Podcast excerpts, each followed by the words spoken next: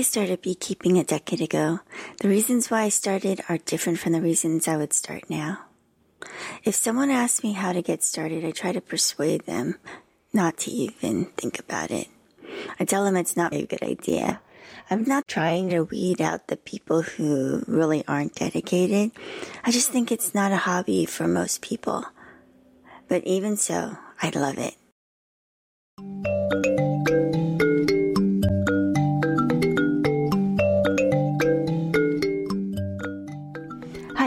I'm and I'm living the urban farmer life in the city.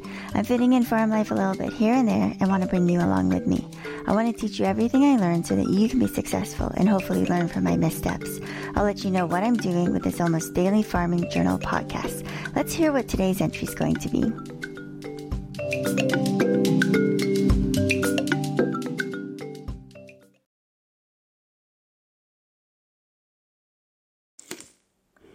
So everything started when I wanted our own little urban farm with everything in miniature so we could fit as much as possible on our small little plot. I think it's about 40 by 80, but I'm really not sure. I know what we saw in the backyard was a lot of empty space, and so it seemed like it was a great option for our urban farm. And Knowing that it was going to be on the smaller side, I wanted every inch to be productive. And what I read was that pruning and great pollination would create abundance from even the smallest urban orchard. And I was planning on trying to fit a hundred trees, even if they were only just sticks with two branches on them. Those two branches were going to feed us and friends all year long. What I read was that I needed to have honeybees to make sure every flower was pollinated.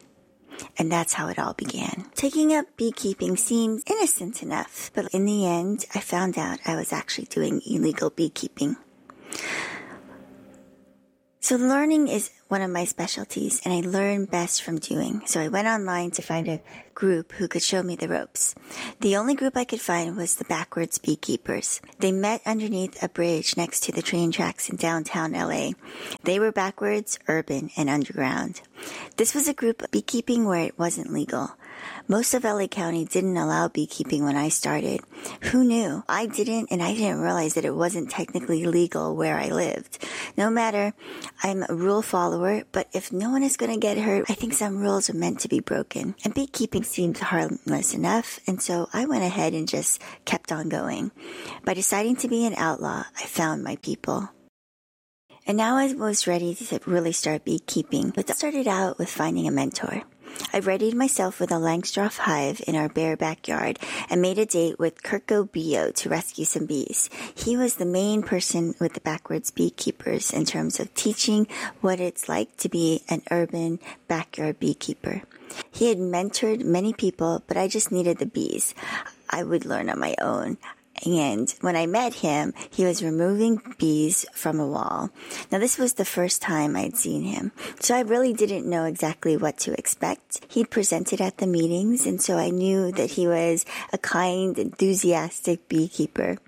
He had a mentee with him who's doing all the hard work, and he was watching what was going on and letting her do all the work. What he was really doing was entertaining all the onlookers. He would remove some honeycomb and hand it over the comb so that I could bring it to the neighbor's window. News had spread to every kid on the block, and they were watching every step of the bee rescue from behind the safety of the window. They were laughing and screeching, and as we brought the bees to the window, you could see their eyes widening. They were amazed and excited. This is what beekeeping would be to me for the next 10 years. Not working in my hive, but sharing beekeeping with others and rescuing bees. I quickly found that beekeeping on my own was pretty boring. I didn't need to help them or keep them. The bees would take care of themselves. Now I just leave them alone. I have a hive in the backyard that I don't really touch. It does all all it needs to do all on its own, unless I'm teaching a live from the hive episode. The life from the hives will be another story for another day. Right now, we want to focus on bee fever. So let's go back to that first day with Kirko Bio. After that rescue, I was ready to have my own bees. A swarm call came in as we were doing the rescue, and he showed me how to catch it. No chasing involved. It was a grapefruit sized ball of calm bees that we put into a box and took home. It was so easy. The swarm was fickle and didn't realize how good they could have had it if they had just stayed put in our backyard hive. but they flew off the next day, leaving me disappointed. I thought I had paid $100 for a swarm, but I had actually paid to learn how to fish for bees. With that realization, I was off, and before long, I had a bad case of bee fever. The desire to catch more and more bees became a drive to madness. I would soon have rescued more than 200 hives in the next 10 years, and in the wake, taught people of all ages how to fish for bees. I also spread the word that we need to reduce the amount of unnecessary chemicals that are used to exterminate them. The beekeeping movement started to build and beekeeping laws in several cities passed, allowing people to beekeep in their backyards. In our own city of Long Beach, we advocated for changes in beekeeping, chicken keeping, and goats, making urban farming a real dream. Now, if we go back to where I started, I had thought I was getting bees, or at least needed bees for pollination to make sure my urban backyard was going to be as prolific and productive as possible. In the process of learning about bees and rescuing them, I had to unlearn that we need honeybees for pollination. We need them for honey, but our local pollinators do a much better job at pollinating in a sustainable fashion. Now I help people learn about beekeeping, and when I mentor a new beekeeper, at some point they'll stop and look at me and say, This is amazing. And I can tell that they found their inner child again. The words to explain what we see in a hive escape me, but I can show you. I'll stand by your side and we'll learn about bees together.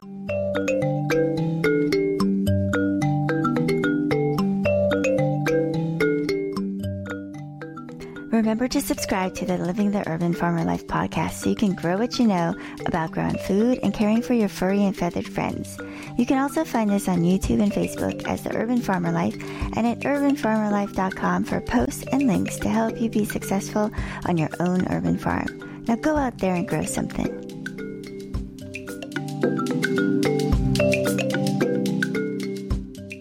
If you're interested in beekeeping, sign up for our Bee Prepared class through the Long Beach Beekeepers. There are three online classes and a two hour mentor session. Once you feel ready, you can adopt a swarm from the bee sanctuary, and it's a quick way to get started with a feral swarm that you know is thriving. And we're going to talk about more beekeeping here on the podcast, and we'll be able to learn together. And then you can also see what's happening on the YouTube channel at Living the Urban Farmer Life. There you can find fun videos on beekeeping, chicken keeping, cats and dogs, and most importantly, growing your own food.